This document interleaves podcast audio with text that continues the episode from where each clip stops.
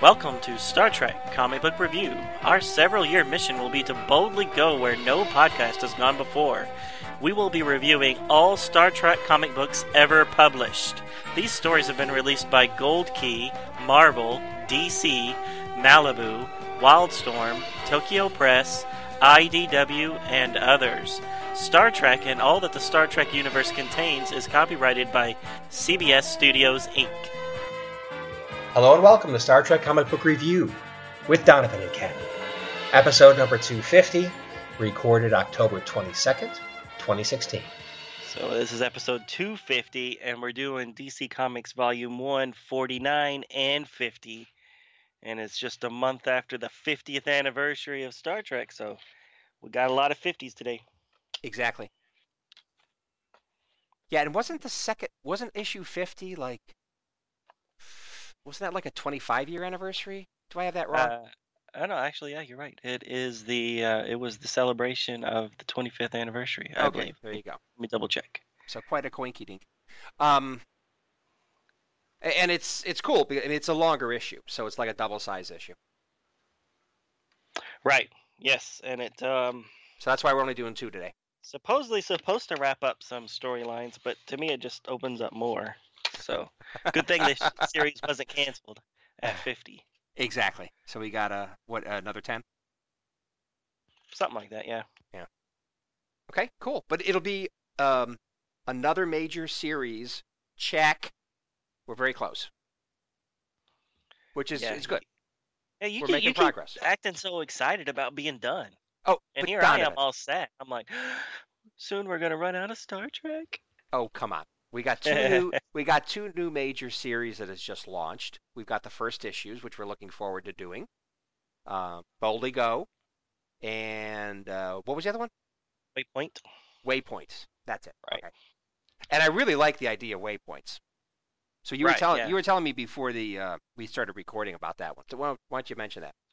Uh, well, it's just an anthology based on Star Trek. So every every episode or every issue will be two stories uh, based on any continuity uh, of Star Trek they, they wish to do. So way cool. So we'll get some Voyager. Uh, hopefully, and maybe even some Enterprise. Yep. Okay, good. That would be great to see uh, Archer and crew in comic book form. Yeah, make their comic debut. Yes. Great idea. Great idea. But that's not today. That's uh, actually next week we'll do... Um, We're not going to do Waypoint next week. We'll do, we'll finish off ongoing. Um, what was that? F- uh, fifty-nine and sixty. Yes. And then we'll do Boldly Go number one. Yes. Little teaser for next episode. Right. But today we got issue number forty-nine of this uh, somewhat, I guess, twenty-five year old comic. You want to get us started on it? I would be happy to. So, issue forty-nine is titled "Aspiring to be Angels." Published date is April nineteen eighty-eight. Scripter is Peter David. Yay, Peter David. Penciler, Tom Sutton. Inker, Ricardo Villagran. Letterer, Helen Vesick. Colorist, Michelle Wolfman. Editor, Robert Greenberger. The cover features close-ups of Kirk and Konam's faces from inside their spacesuit helmets. They and three more crewmen are floating in space as a full-size Klingon D seven is bearing down on them and firing their disruptors. One crewman is shot and still glowing, while the other one is being shot. Captain's log records that the Enterprise is speeding at warp six to the planet Mirad, where a Klingon science outpost has been attacked and destroyed, supposedly by a Federation Reliant-class ship. Families were living on that outpost, and the Klingons are livid with their deaths. Kirk's orders are to get there before the Klingons and find out what really happened before the planet is locked down to preserve the famous Klingon need for secrecy.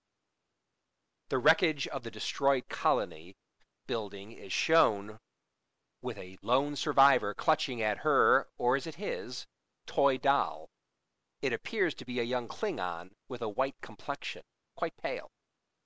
An unusual color for a Klingon. In an Enterprise conference room, Konam is presenting his analysis of the colony. An experimental farming community. No major weapons present. They are likely exactly what they appear to be, no threat to anyone. Kirk accepts the report, and Spock concurs with Konam's assessment. Kirk dismisses all except for Scotty, Bones, and Chekhov. Kirk, still with a bandaged head from taking a bottle to the head in the last issue, balls them out for separating, for separately spiking the bachelor party punch. He sentences all three to no alcohol consumption for a month. He tells Chekhov to tell Bearclaw to be at Kirk's quarters ASAP. On the planet, the sole survivor hears footsteps. It's an Endorian and two thuggish-looking alien henchmen. They are heavily armed, and they notice a survivor. The big alien takes a chunk of equipment off a Klingon male and throws the injured Klingon high in the air, which is quite a feat of strength. The other two fire at the hapless Klingon, who is disintegrated in mid-air. The brute continues on looking for sport. The horrified little girl, or is it boy, stays in her hiding place. On the Enterprise, Bearclaw enters the captain's quarters. The captain calls him on the carpet for his bigotry, which he displayed at the bachelor party. Bearclaw tries to use the alcohol and is as an excuse for his distasteful actions, but Kirk will have none of it. Kirk thinks there is a good officer in Bearclaw, if he could overcome his primitive instincts to hate beings that are not like him. Kirk thought, given time, that man would emerge, but he is not, and Kirk is sick of waiting. At the next port of call, Bearclaw will be off the flagship of the Federation and onto a smaller ship where he can be his insufferable self, but not at but not in the presence of Kirk. Kirk says smart people learn from their few, from their failures and become better. This is an opportunity for growth and change. Bearclaw had better seize it. Back on Mirad, the albino Klingon girl is caught. The big alien takes her by her leg and is ready to toss her in the air as a bit of target practice. Before she becomes airborne, a voice of authority orders the child to be put down gently. It is Kirk and his landing party with phasers drawn. The ruffians put the child down, and it runs instinctively to Konam, another Klingon. The Endorian scum is more than happy to tell Kirk that the ship he is from is responsible for d- destroying this colony. The good ship Renegade, under the command of Captain Zar, plans on setting the Klingons and Federation at each other's throats. The Endorian confidently claims the ship that Kirk is from is as good as destroyed. Kirk calls up to the ship and warns them. Spock's, Spock reports ship sensors have picked up no other ship in the vicinity. Yet suddenly, two photon torpedoes are spotted rushing at them. The Enterprise is hit. Spock reports they must have cloaking technology better than the Romulans. The landing party and their prisoners are all beamed up to the pirate ship. They are attacked and their weapons taken. Eventually, Captain Zar enters the room gun in hand. He tells them to get the prisoners into spacesuits. Spock sees the Renegade ship coming at them, and when it gets close enough, they see approximately seven people in spacesuits on the saucer section. Spock conjectures it's the landing party, and they hold fire. The Renegade ship cloaks itself as another ship arrives, a Klingon battlecruiser. A bridge officer reports to the Klingon commander that near the Federation ship are life forms floating in space. Two of them are Klingon. The Klingon commander gives the orders to transport the life forms aboard. On the Enterprise, M R E S reports the Klingons have beamed the landing party aboard their ship. Spock tells her to warn the Klingons that they will see an unusual display as Spock orders Sulu to fire a full spray of phasers at the projected location of the Renegade ship. The Klingon commander is surprisingly accommodating and lets Kirk contact the Enterprise. Spock reports they missed the pirate ship, and he assumes they have left the area. The one-eyed Klingon commander named Kron tells Kirk he has fifteen minutes to get off his ship and take that traitor Konam and the child abomination with them. Bryce scolds Kron, saying that the child is one of his own. Kron corrects her and says any half-breed mutant made from the mating of a Klingon and a human, is most definitely not one of his. The news the scared albino child is a cross between human and Klingon causes Nancy and Konam to look at each other with shock and great gravity. To be continued in a double-sized anniversary edition. Bring rice, just in case. So we're having sushi? I think so. They should have also mentioned seaweed. Oh, yeah, of course. Exactly. Rice, seaweed, fish. There you go. Got yes, it. yes, yes. So, will these two finally get married? I don't know. I certainly hope they don't turn it into uh, an issue that's going to be just droning on about the marriage, you know, the, the marriage, the, the wedding. Yeah, I hope not, too. God, I, I can't stand that. It's like my, my, my wife watches soap operas, and that's fine. That's fine. Everybody likes different things. But when they mm-hmm. do a wedding thing, oh, my God, the wedding takes multiple days to complete. Anyway, well, I just hope you, they don't do that. You just want them to get it out of the way fast? Yeah, that's good. Well, we'll see. Yeah, no problem. We'll see what they, we'll see what they do, uh, you know, in, in, you know, very soon. So anyway, so what do you think of this issue? Um, I th I thought it was fine. I I thought it was fine. I liked it. Um, you know, uh, what's the deal with the albino Klingon child, small person, whatever, maybe a midget? Uh, uh that that's a that's a, a, a question that I I want to have answered, and um. Right. And what's the deal with this uh, this Reliant-class ship? Reliant-class ship? Don't they call it a... Miranda. They call it a Reliant-class ship, but it's supposed to be a Miranda ship, right? Yeah, I agree. So it's in been... my synopsis of the next issue, it will be a Miranda... Uh, Miranda-class? Miranda ship. Okay, that's fine. I can't... Uh, I can't call it the wrong thing. Oh! But they've called it both. Have they? I think they they just keep calling it Miranda, and I'm just like, come on, guys. Well, wait, Peter David, you know better than this. I think there's been multiple comics that have called it a Reliant class. Yeah, now, no, I'm no, not no, saying no. it's right. I'm talking about this issue, this issue. Okay, okay. Anyways, I'm just nitpicking. So, um, yeah, so uh, I like this issue. Um, I I'm glad you kind of pointed out the part that I kind of didn't like was the target practice with the people. Just yeah, that was throwing pretty... them straight up in the air and shooting them. That was nasty. Yeah, but so impossible. I mean, this guy's big, but come on. Well, they're tr okay. So they're trying to underscore how strong this guy is because it's going to come up later. Right. They want to demonstrate, and th this this is an odd-looking alien, but he's big and obviously really strong. So he's the muscle on this pirate ship, definitely. Yeah. Does he ever talk? Well, he, he keeps he keeps I, calling this little guy Moron. So uh, I guess that's his that's his name. I didn't like that. I don't like calling him Moron. Well, no, I don't like it either. But we'll see later. He calls himself Moron. Right. So that confused me because I thought this was like, you know, just a a big ruffian jerk. Uh, and, and and the small person, Klingon, uh, demonstrates he's not very good at speech, especially when he's nervous, and he's really nervous in this issue.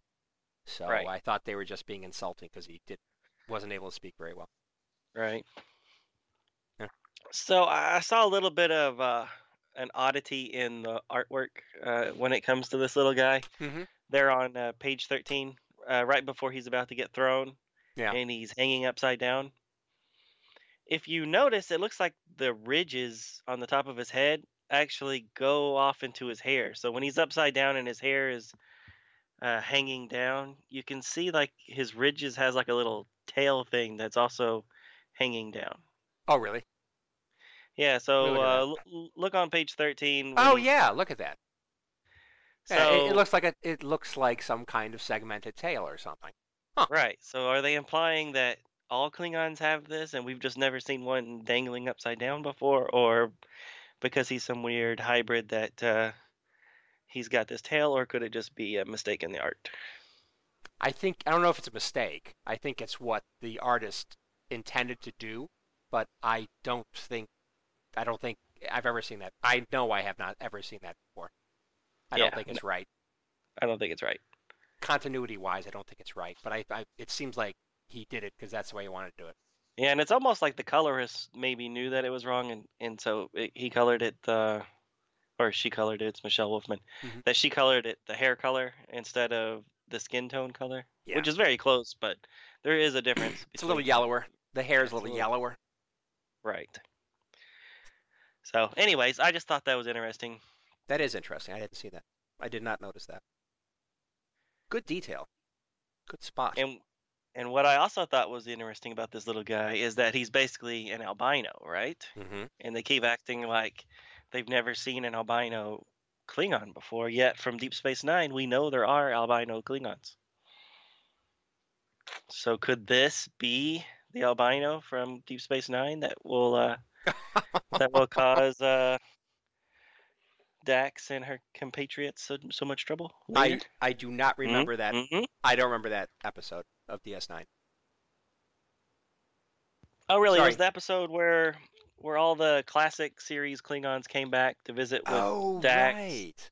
And they're all bumpy-headed now. Right, in, right, in right, right, right, right. And, and then they were going after the albino. Right. Klingon. Okay, okay, right. Now I remember. And he was continuity-wise... This guy would be old enough to be the Kling, the, the albino from that Deep Space Nine episode. Well, that would be interesting, except for the fact that in the next book, they're insinuating this guy may be fully grown. Right. He may be adult, but I don't think they actually say for sure. Yeah, I don't think they ever say for sure. Anyhow, I just thought it was funny that they keep saying, there's no such thing as an albino or that, that colored skin. And I'm right. Like, yes, there is. Yes, there is. Quit saying it. Well, okay. At the time that this book was published.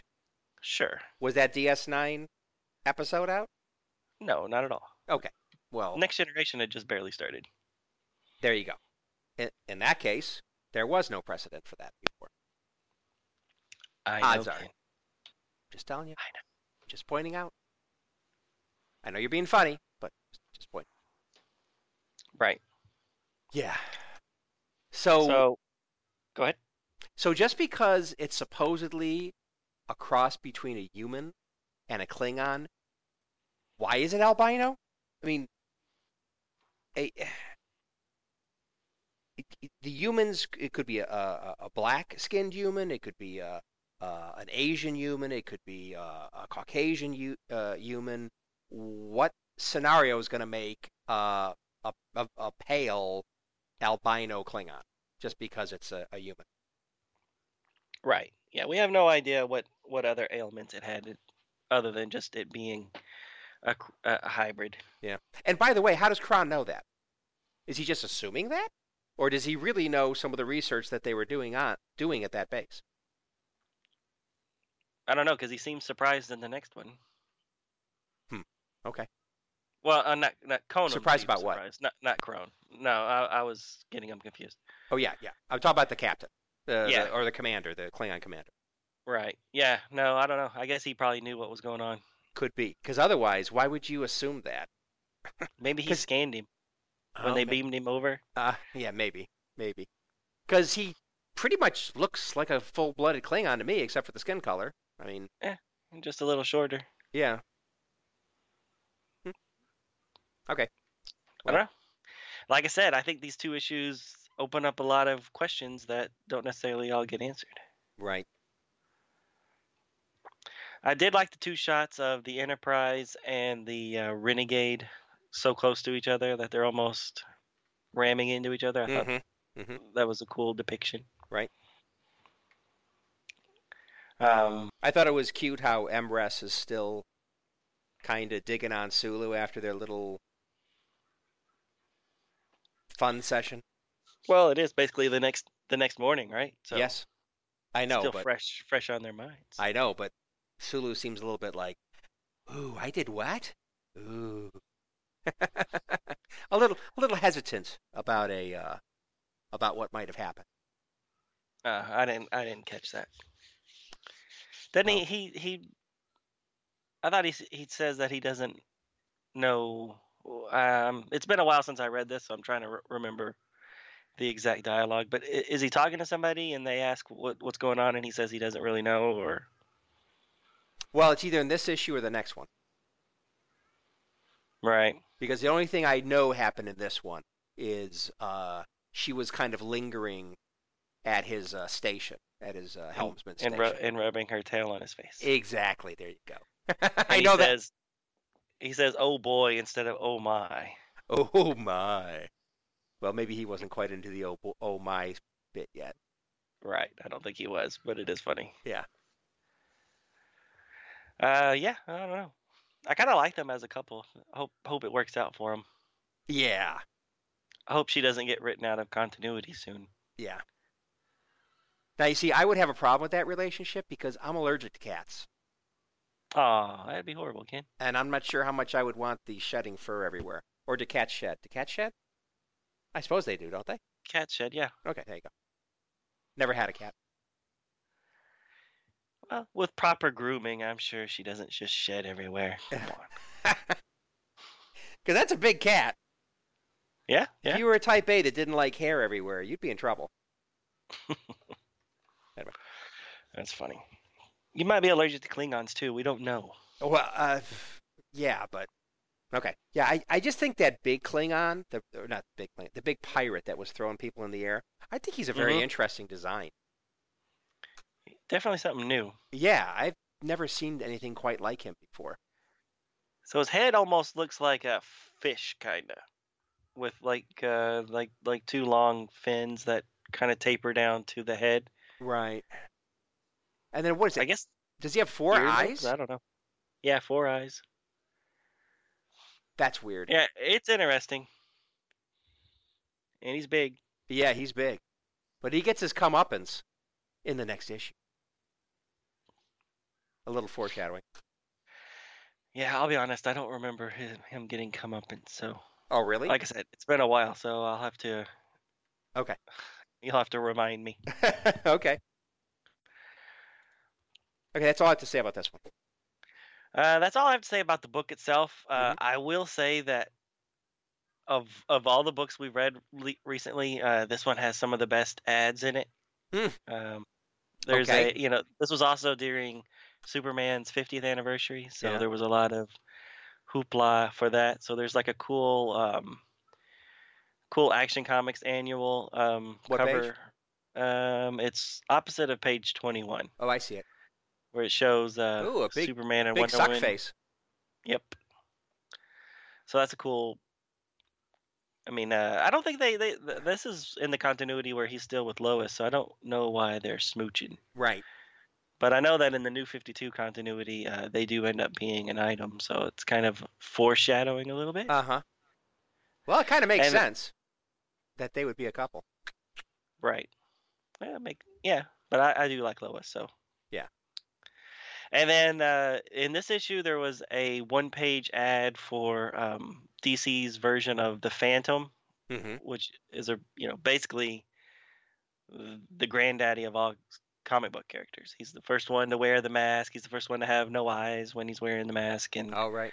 you know he predates Superman right. by a few years. So it's kind of cool to see that D C was uh, doing a, a mini-series for him, written by Peter David, who we both love. Oh yeah. And then in the next issue, there's a um, there's a Flash Gordon um, miniseries being ad um, advertised, which is also kind of cool. So Flash Gordon and Buck Rogers and them, you know, all, all, obviously they all started off in comic book form before we got the serials and T V shows and movies. So mm-hmm. it's kind of cool to see them again in the comic book form. Cool.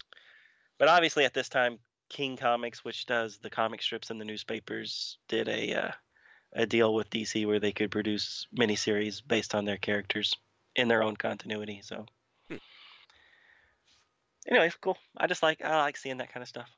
Oh yeah, sometimes the ads uh, are very cool, and they remind you of points in time. Also, exactly. You know, I don't know if those Especially... do for you, but sometimes when they have movie ads and things, it's like, oh, Okay, so now this puts me more in context with where the, when this was out. Right, and video game ads. And video game ads, right. Right. But definitely the fiftieth anniversary of Superman. That was that was a big deal for me. I remember, you know, because there wasn't a movie for a long time, and then suddenly on the news and everything, they're talking about Superman, and I'm like, oh, they're talking about it. So, one of your favorites. eighty-eight was eighty-eight was a was a good year for me, I guess. Good, very good. So we got Next Generation, and uh, they were making a big deal out of Superman, so yeah. It's a good time to be a nerd. Not as good as it is now. But uh, now it's mighty good. Yeah. All right. Well, you move, ready to move on to issue fifty? Let's do it. All right. So issue fifty came out in May of eighty-eight. It would have cost you a whopping one dollar fifty to get this issue. Uh, just from experience from when I was a kid, I missed this issue when it came out.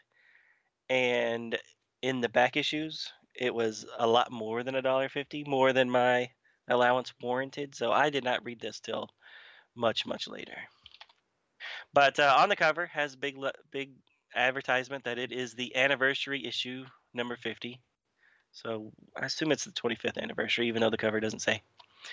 The art staff and writing staff's all the same from issue forty-nine, and it is entitled Marriage of Inconvenience.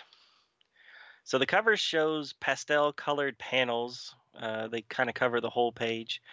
And in what looks like chalk art, uh, we see depiction of Kirk holding a phaser. And then we see the Enterprise swooping by. And then we see the faces of Spock and McCoy. And then at the very bottom le- right-hand corner, we see a Klingon battlecruiser. So the story starts with a Klingon ship called the Fury. And it's being stalked and eventually destroyed by the cloaked Miranda-class ship, calling itself the Renegade.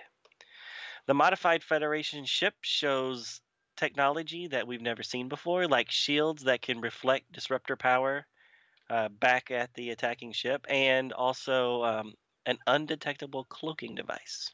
On the Enterprise, Bearclaw is still reeling over being reassigned off the Enterprise, as he was in last issue. He bumps into Sherwood, who, as you recall, he was romantically linked with here recently, and he totally brushes her off. He also bumps into Sulu and Chekhov and is totally rude to them. He hears Chekhov tell Sulu not to worry about it. Bearclaw's just being a Bearclaw. Bearclaw turns the corner and he runs into Kirk and his Klingon guests. Kron, the commander who saved their lives uh, while they were in space last issue, makes a veiled threat about Bearclaw, and Kirk surprisingly defends him.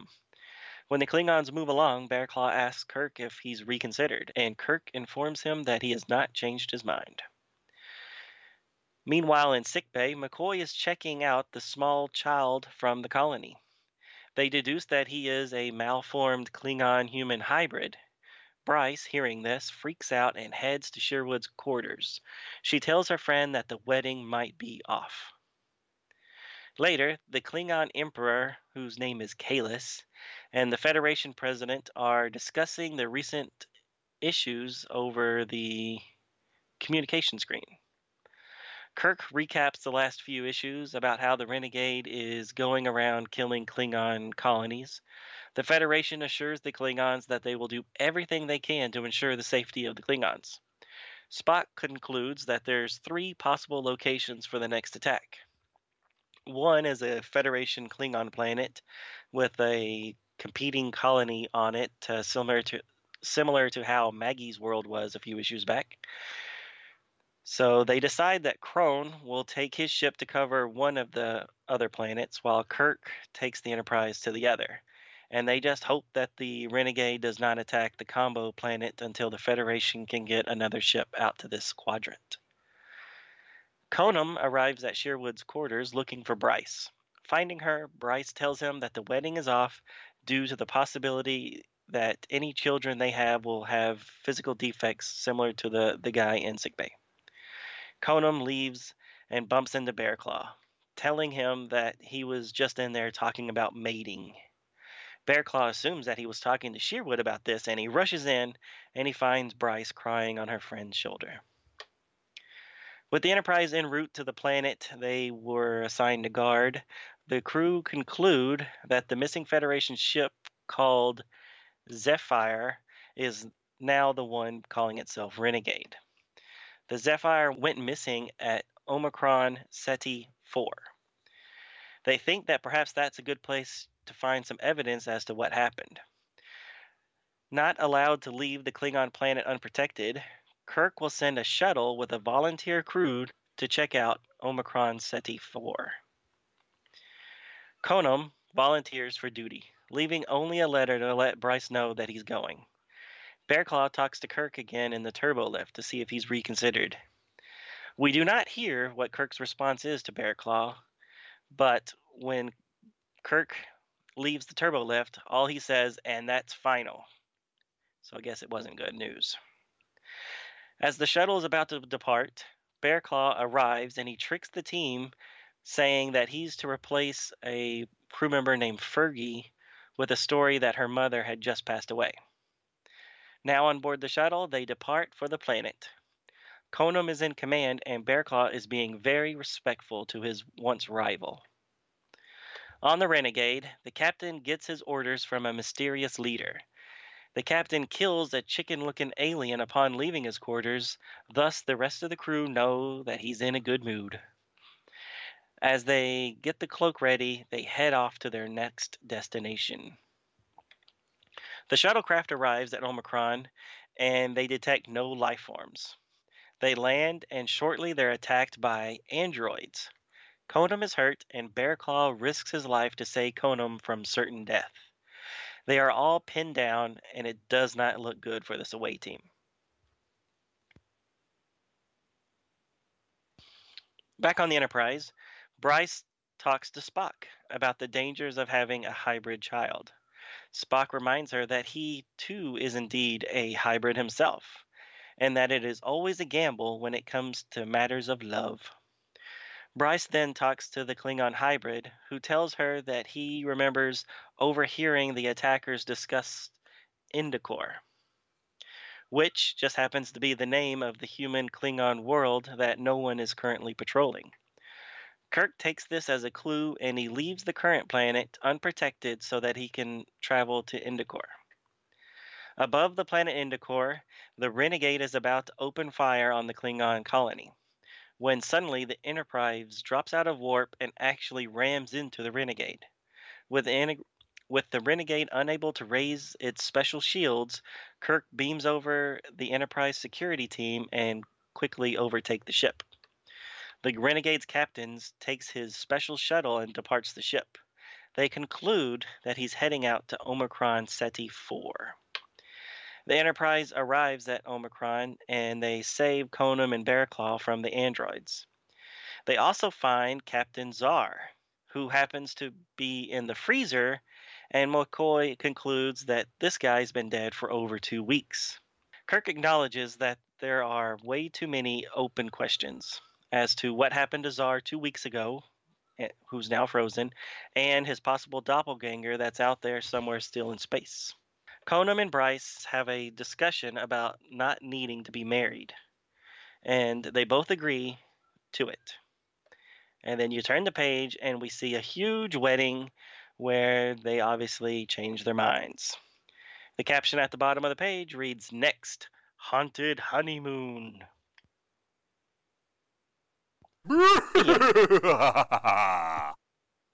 Haunted honeymoon. Now that sounds interesting. It was a good movie, Haunted Honeymoon, with Gene Wilder and Dom DeLuise. Were they married in that one? How nice. Uh, no, I don't think they were the ones that got married. Oh. So was, uh... Yeah. So who... I think Gilda Radner was in that. Gilda right? Radner? Okay, cool. I believe so. I, I don't remember. But they did make or... a nice couple. For as yeah, long as it lasted, unfortunately. Right. Anyway, so, cool. Oh. So they kept it to one page. The wedding. The right, but weren't page. you confused? Weren't you confused? The panel before, they're saying that they both agree they should not get married. It's the best thing to do. And then you turn the page, and it's this big scene where she's wearing a big elaborate dress, and it's it's over. Yes. She is wearing a dress, right? Oh, I think so. Let me go back yeah, to that page. Yeah. No, she is. Yeah, she's got a white dress on. Right. Without a train. Hmm. Right. So it seems like the uh, maid of honor has more of a fancy traditional dress than the bride. Eh, whatever. It's it's nice to see Moron there. The ring bearer. He's the yeah the ring bearer, the flower child, whatever. That's funny. uh, um. So are they going to adopt him or something? I don't know what's going on. Anyway. I don't know what's going on. Uh, but yeah, but so they're both together, and they're saying, "Oh, we don't need to get married. No, no, no." I uh, and they're going, "Oh, definitely. I I definitely agree. I do. Yeah." So it's the same old thing. Um, love trumps all, even logic. You know. Right. You know. They're, they're, they're, no, I, I'm the... glad they got. Oh, go ahead. I just wanted to say, it's there's the cold rational side of you that says, oh, we don't need to do this. We don't have need to have kids right away and blah, blah, blah, blah, blah. And you get married right away and you have kids right away. It's just it's just, just the way things are. Love trumps all, supposedly. Not always, but it's nice in the books that that happens. Right. Yeah, too bad real life's not like that. Well, sometimes it can be. Just not always. Right. Anywho, what'd you think of the story? I mean, did you think this was a conclusion to the story, or was it more of, I mean, they took out the renegade, but aside from that, we don't know what the heck happened, and there was no conclusion to anything. Right. So I think overall, I think this was very good writing. I think that Peter David did a very good job on this writing. Um, there were a lot of things going on in it. Uh, there were some, some, ext- some, Some stories are kind of watered down, like like they don't want to get parents angry or anything, and, and it's all very bland and generic. And, uh, you know, there's things going on where Peter David is fine with, like, saying, okay, this is kind of extreme, and it's happening, like throwing people in the air and shooting them. You know, he, huh. he he's okay with doing those kind of things, and I and I kind of like that. There's a little bit more of an edge to the story. Um hey. And and I think I I just think it was very interesting. But I completely agree with you. They've kind of set something up almost like they had with uh, the first season of Enterprise, where there was, you know, the temporal Cold War and that kind of thing, where somebody was feeding uh, high tech to people, you know, to the bad guys, that was causing problems for the Federation and, of course, the uh, Archer and the Enterprise. So I see right. something very similar here. Uh, I don't know who they are yet or what all their motivations are, but somebody is feeding, is trying to breed uh, anarchy for their own ends. Right. So. Yeah, I was definitely getting a, um, I was definitely getting an Enterprise feel, especially when he came out of his quarters after talking to the mysterious benefactor. Mm-hmm. Mm-hmm. Um, yeah, but I didn't under, I, you know, I don't even understand the crew, because they all seem to be crazy looking aliens, including the chicken dude that gets his head chopped off. Wasn't he the, is that the same race that uh, Spock's doctor on his ship? No. It kind of looks like him. No. Yeah, this one looks more chickeny, and, oh, and that doctor so? was more Big Birdie. Ah! I, I, first thing I saw when I saw him getting uh, killed was like, hey, that's uh, that's Spock's doctor. Yeah, well, we know that that Spock guy died. Well, I know that. That doctor I mean, died and then got thrown into the sun. I, I know that. I'm saying the same measure. race. Same race? Nah, I gotcha. I was not thinking that, but I can see it. But I think this one, he looks a little different. Okay, fine, whatever. His leg is, his, his neck is much skinnier. Right. Yeah, well, th- okay, so this crew is a mutt crew. So basically, whoever this party is that's causing all this stuff to happen, they needed to get a ship, so they got one, um, by by taking it and apparently killing the captain and cloning him, and then somehow controlling the clone? I don't know. But then the but rest then of where's them... where's the rest of the crew? I don't where's know. the rest they, they... of the Zephyr's crew? Well, maybe it was or easier whatever. to clone one person, the captain, and then they just went ahead and grabbed available ne'er-do-wells that will just come together and work for money. Right, but in on Omicron Ceti four, they only found the frozen captain. They didn't find the rest of the actual crew. I agree. So where they... I don't know, but that's another question. I'm just saying, right. You asked where, you know, what an odd mutt crew, and I'm just saying it was a, it was a crew of convenience that they were able to pull right. together and throw together. Um, yeah, at first I thought they were trying to say that it was the same crew, that the, that the whole the whole ship mutinied, mutinied against the inter, the Federation, and they're all going rogue. But the more I think about it, I, I, I really get the feeling that these guys are just pirates or bandits or whatever that that now aboard it. I agree. So maybe we'll get more answers in fifty-one, um, and we'll know who. Uh, I mean, now that they've captured all these these pirates and stuff, they should be able to get some more answers. Right. Agreed. Um, uh, who's that big guy on the security squad? That took out the guy that you like so much? Uh-huh.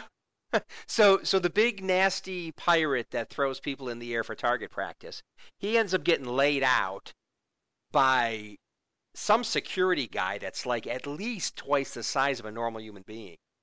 And you don't see his face or anything because it's, right. 'cause he doesn't even fit in the panel of the comic book. He's that big. And it's like, man, you should have a couple of those guys on uh, on more security yeah. teams. Yeah, I was just shocked on how big the uh, the hallways, how tall the hallways are there on a Reliant class ship. Exactly. Because, uh, yeah. I don't don't remember them being that tall. No.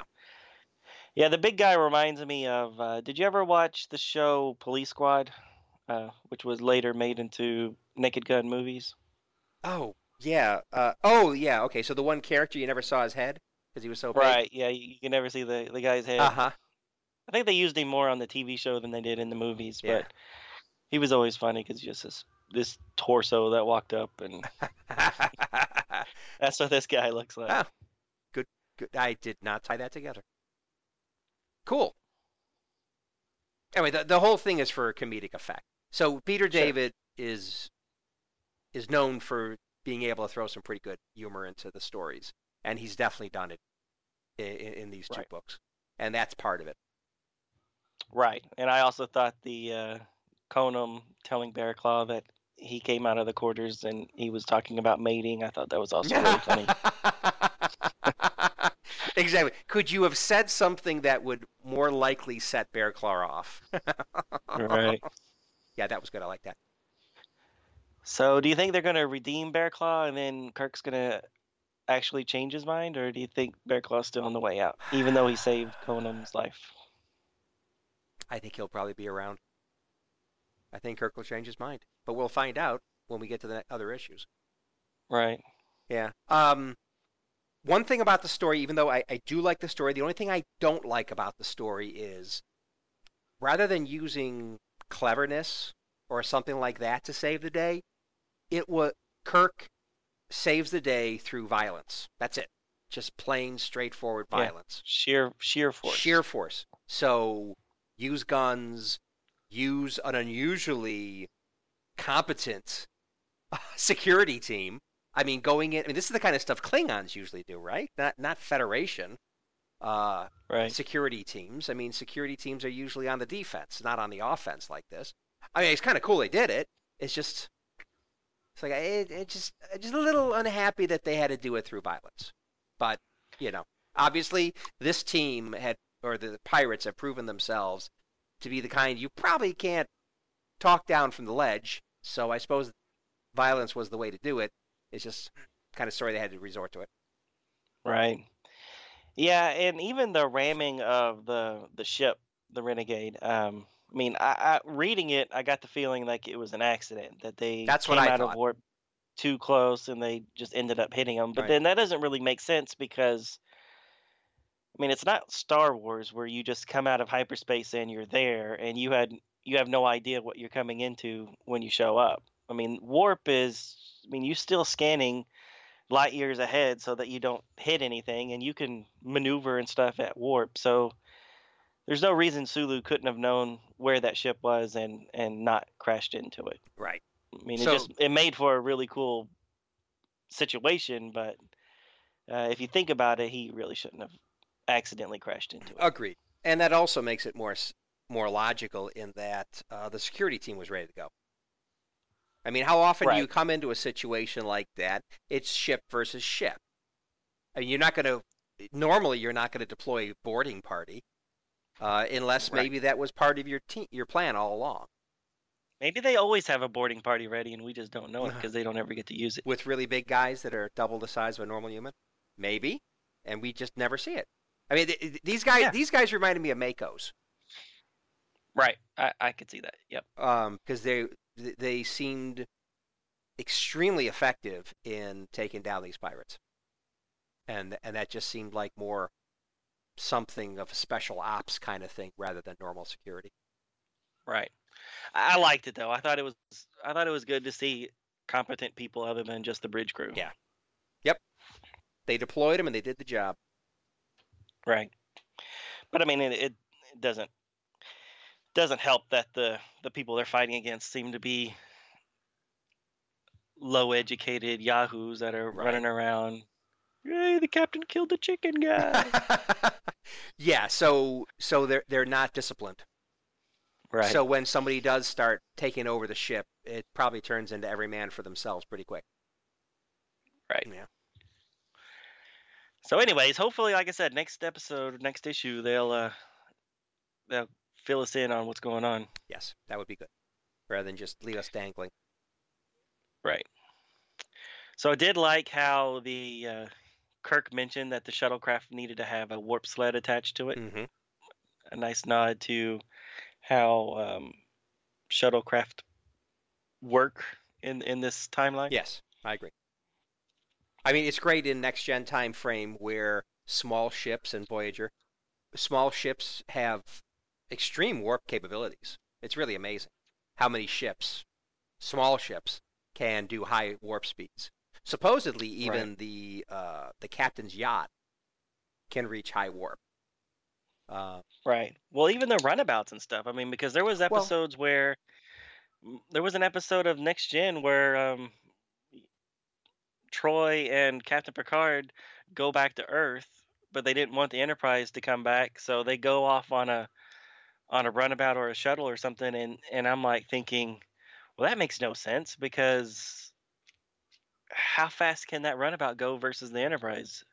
You know, they could get there in half the time if they actually took the Enterprise, but you know, time doesn't really matter much. It seems like it just depends well, on who who's writing the story. Well, yeah, and not only that, but I've been getting these um, Eaglemoss collectible little ship things, highly detailed.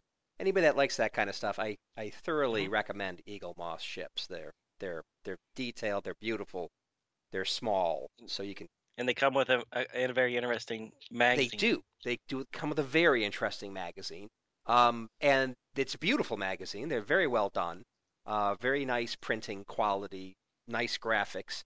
And they give you a lot of information. And I assume they're not making stuff up. But you read these books, because I've obtained some some of the, like, like the shuttles, little shuttle things. Like, uh, like there's a really sleek shuttle, uh, not the Delta Flyer, but just more like the standard issue shuttle aboard the uh, aboard Voyager, and even that thing can do high warp. You know, mm-hmm. like like warp six. It's like, well, if those little things can do warp warp six, then yeah, a runabout's bigger than that. Uh, I can see that doing high warp. Um, anyway, so yes, I'm glad they're sticking to to to good continuity, which is back in this time period. Small ships don't just automatically do warp. So that's great. I agree. Right. Which all gets back to what the uh, motion picture, Star Trek motion picture, where Spock gets catches up to the Enterprise. Right. Uh, and that shuttle that and uses his, the his warp little sled. warp sled. Yeah. Right. Yeah. Right. Which, which again, I, I, I like that. I like the idea that your little shuttles can't just inherently exactly. go. Because definitely but then the again, Galileo I, seven couldn't. Well, we don't know it. I mean, it, it looks like it had warp nacelles on there, but they never say it could do anything other than just go down to the atmosphere. Yeah, or sublight speed around the, um, you know, around the uh, the solar system or whatever. Yeah. Now, um, I mean, back when Enterprise was on, mm-hmm. um, I rem- I was in another country. I lived in another country, mm-hmm. and my wife was here watching it, and she was like telling me about the episodes and stuff that I was missing. Mm-hmm. And she said something about, well, there was an episode where uh, T'Pol and Archer go somewhere in a shuttlecraft, but like back to Earth. And I'm like, what? It's like that, that, you know, with my nerd hat on, that shuttlecraft should not have warp, blah, blah, blah. But excuse me, sir, I don't believe that that is practical. But now that I think about it, I'm like, I remember that conversation very well, but I don't remember the actual episode. So now I need to go back and rewatch that. But I, I'm pretty sure well, there's an episode where they, they say that those shuttlecrafts had warp drive. What, the pods? Those crappy yeah. little pods they had? Or there was some little ship that did. Well, I, I don't okay, know. Okay, so, so maybe it's another shuttle, but it's not a shuttle that they normally carried on the ship because they called them pods, right? And those those right. things look yeah, those slow like as heck. Two-man things. Exactly. They're small. They're they're slow. All right, I'm going to have to go back and watch. There must be like another ship that, that, that came up and picked them up. Or maybe I'm just mixing it up with uh, misremembering. I mean, that was, what, fifteen years ago? Yeah, maybe. Anywho, back to this issue. Um, I like that. I like that they mentioned the the the warp sled. Right. Nice little attention to detail. Yeah, yeah, that's good. Um, I thought I thought McCoy was saying some pretty nasty things pertaining to sex between a human and a Klingon at the beginning in sickbay when he was checking yeah. out the uh, uh, checking out Moron. He was saying some pretty. Well, he and Konam. I mean, he was basically saying things like the only way that a Klingon and a human would mate is uh, at the end of a uh, the gunpoint. And it's like, McCoy, you know, Konam is right there, and so's Bryce. And it's like, now, Konam's right into the conversation. You're right, Doctor. And it's like, and it's Bryce is like, what the heck are you guys saying? So, and I'm with her. And and, and the idea that McCoy would be so clueless about what he was saying in front of those those two. Uh, and then the fact that, yeah. that that Konam was absolutely fine with it. It was like, oh, that's odd. And that's, you know, McCoy. Mm. Right. Well, the the McCoy part I thought was actually kind of cool because I had a note about that too because he says love between a human and a Klingon is extremely rare, which I thought was funny because I was like, okay, so he's actually acknowledging that. It could happen. I mean, you really shouldn't be having sex unless you're in love. I, I thought that was kind of what that line was kind of implying. Oh, was it? Okay. Yeah, or that's the way I took well, it. That's and good. Then he says, he says, uh, my guess is that uh, the, a Klingon forced himself on a human female. And then Konam's like, yeah, we don't, we don't normally take prisoners, but we do take pets. And I'm like, exactly. My goodness. Yeah, so I don't know. I was just like, I don't know. It was just, uh, it was just odd, but the the fact that McCoy was saying love, you know, implying you know a, a romantic relationship, and then I don't know, and then Konam's like, yeah, they're they're pets, right? Which is really weird, man. No, I'm with you. It, it the very odd conversation, and and Bryce had every right to be freaked out and run off. I would be too. You think I'm a pet? Well, no, no, wait a minute. Boy, I thought the pet was talking about, you know, Moron. No, I think he was talking about the the female that got... Oh, forced. Oh, really? Konam was saying that? Huh. Yeah. Yeah, because he's saying, because because basically McCoy says Klingons and humans can't fall in love, uh, so a Klingon must have raped this woman. And then and then McCoy follows that up with, but I don't think I never heard of Klingons taking prisoners, you know, implying that you're ha- you're raping the prisoner. And then Konam's like, yeah, that's true, but we do sometimes take pets. And I'm like, wow. Well, okay, he he could be saying things. He could be saying literally. I mean, some of the some of the Klingon captains have their what uh, Reverend Jim Klingon. He had the uh, the nasty dog thing, right? Right, and this one has his little iguana guy. So, you know, maybe maybe he's actually literally saying, well, we're re we're a little redeemable. Sometimes we take pets. Maybe he's saying that. How? No, that is not. This does not make sense. What do you he's mean? Talking it about. Well, I think it makes perfect sense. Matuli's saying, I understand that Klingons oh. don't take prisoners. Yeah. And so if they don't take prisoners, there would be nobody to rape. And if there was nobody to rape, there would be no well, moron. I take it different. And then and then Konam agrees, yes, that's true. But sometimes we adopt pets. Well, implying that some Klingon took a woman oh, as a pet. Well, and I think you're looking at it very negatively. I'm not saying you're wrong. But I'm saying that there's another way to interpret that. Which basically McCoy is saying, Klingons are nasty people. They don't even take prisoners. And then Konam is saying, yeah, but we're a little redeemable. Sometimes we take pets. But uh, I, I think there's two ways you could ch you, two ways you could take so that. Konam is saying, well, we do sometimes t take pets, so therefore we're not absolutely we irredeemable. So then as opposed to you, who's saying basically we uh, slavery. Well, so so is is McCoy saying it's a rape situation, and then Konam is saying, well, we take pets, so it's not necessarily a rape situation. Because it's the same conversation. It's not two separate conversations. No, no, I, I'm not saying it's two co different conversations. From, and I'm just saying, saying there's two interpretations.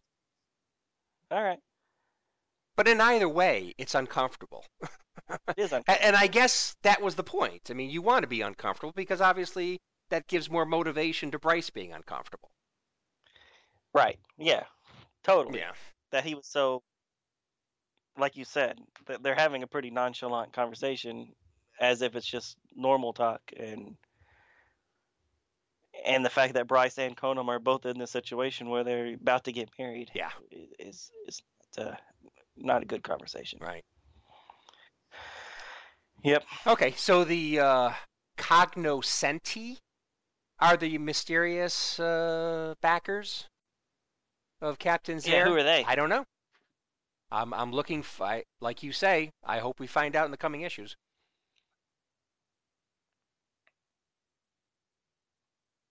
And again, I wonder, you know, again, depending upon how this turns out, you know, I'm wondering, did the Enterprise writing staff maybe get an idea from this about the temporal war?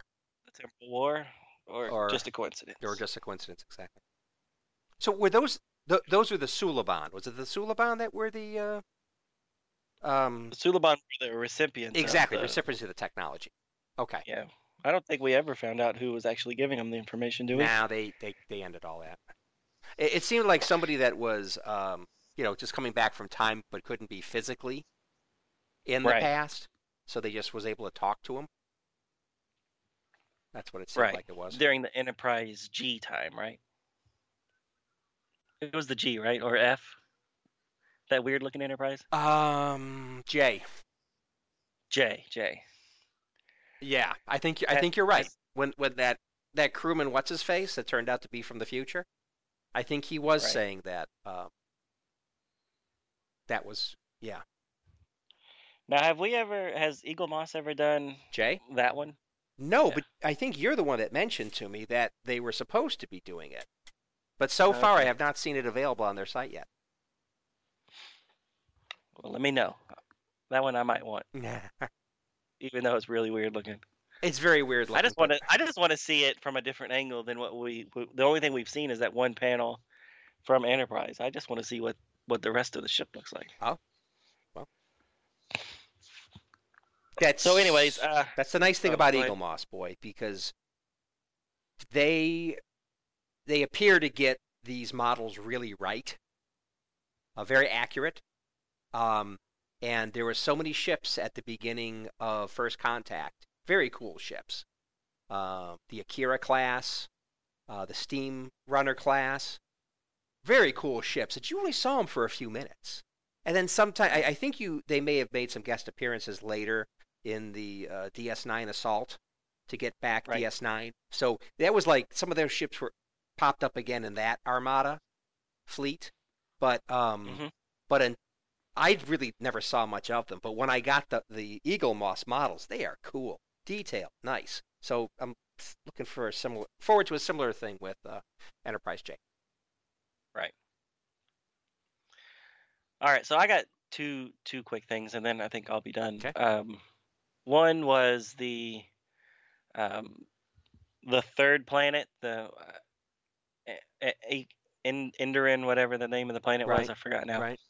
Um, I thought it was kind of cool that they're mentioning a similar situation than what that Maggie's World was.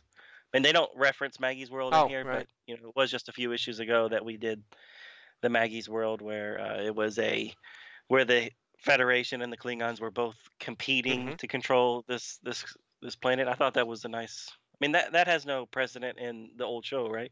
Mm, the original. That's what I recall. Yeah, yeah, I mean, there was no uh, there was no cohabitation going on between Klingons and humans. So I thought that was cool that they brought that up again. Yeah. Um, and then lastly, I just want to know, what is it that Kirk said in the Turbo Lift? I'm assuming he said no, and that's my final word. Mm-hmm. But I thought it was odd that they they don't really tell you what he says. Well, right? He he asks, "Can I volunteer for the mission?" The door shuts, and then he opens up and says, "No." He doesn't say no. He said, "And that's my final word." Yeah. Word. Yeah, and, and you know, so. maybe he wrote it. Peter David wrote it, and it was like, yeah, you know, maybe it only really matters that Kirk said no, and we don't have to go into the details. Right. Just to keep things moving along. Because Kirk has already stated very clearly, I think. I think he made a very good, cogent argument about why he came to the decision he came to about getting rid of Bearclaw. And quite frankly, we've been saying for many issues, why do they put up with this guy? And so I really like it that finally Kirk says, I've had enough. I think it's great.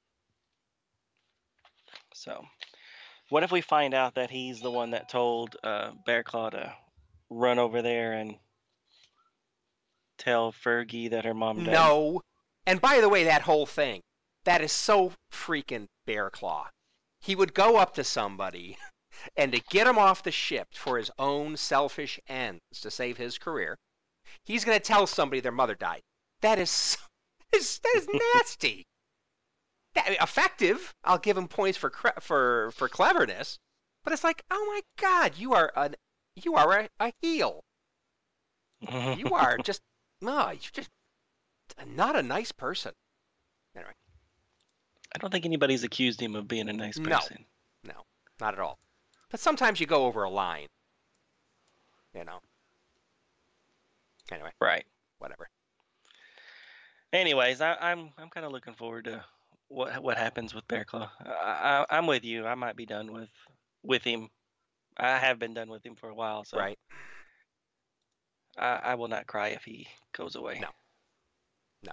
But he does add a little bit of conflict, right?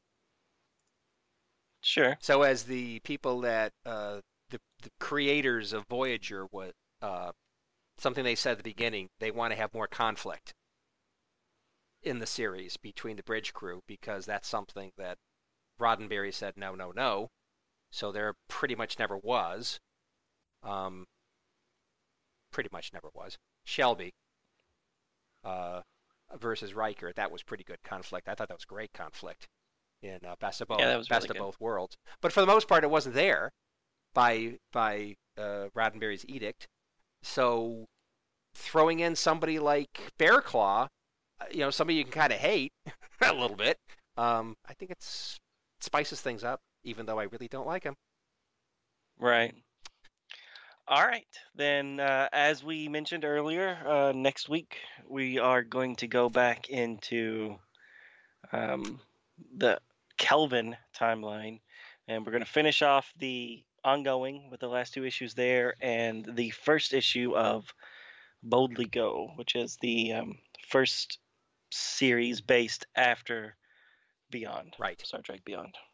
Yeah, and I think um, I think the little I've read of both of those books, or the, all three of those books, is fifty-nine and sixty is a very interesting blending of Taw's and and the Kelvin timeline characters. Um, I, mm-hmm. I haven't read it all yet, but it, that looks interesting. And then uh, they really do shake things up in Boldly Go. Uh, so it's not going to be... Um, it's not going to just have the Kirk on on the... Um, the, the redone Enterprise? On the new Enterprise, Enterprise A? Yeah. No. Yeah, because that's what I was looking well, forward that's, to. Well, that's huh. what I expected. But then I, I've got the book. I'm looking through a few of the pages. And no, Kirk is on a on a different ship. Uh, a ship that looks a little different from the Enterprise. Just a little different. The, the nacelles are a little lower. Uh, so maybe it's closer to what the redone Enterprise is? I'm not sure. Anyway, he's on a totally new hmm. ship, and the only one on the ship with him is McCoy. Everybody else is, like, scattered to the winds. Really? That's not what I was expecting. I agree. So I think that uh, everybody, you know, the band will get back together again, I certainly think. But um, I kind of like how they're shaking things up a bit. Wonder if it'll be a little bit like how it was with... Um... When Spock was off on his own back... ship? Or Yeah, when Spock was off on his own ship, yeah. yeah. So maybe they go ahead and see what's going on with Spock, wherever he ended up. And I'm sure S yeah. Spock and somebody, you know, maybe Chekhov or somebody, uh, got onto it, the same ship.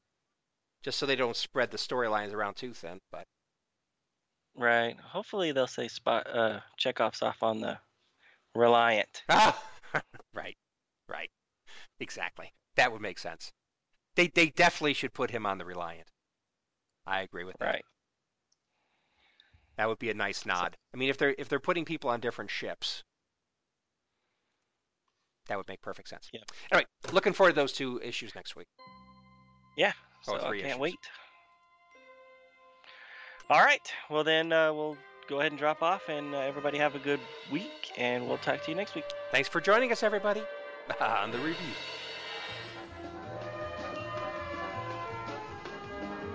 Thank you for listening to Star Trek Comic Book Review. All Star Trek stories and characters are copyrighted C B S Studios, Incorporated. All music, stories, and characters discussed are for entertainment purposes only. You can email us at star t comic book review at gmail dot com. Visit us at our website, w w w dot s t comic book review dot com. Subscribe to us via iTunes, or friend us on Facebook at first name S T Comic, second name Book Review. See you next time on Star Trek Comic Book Review.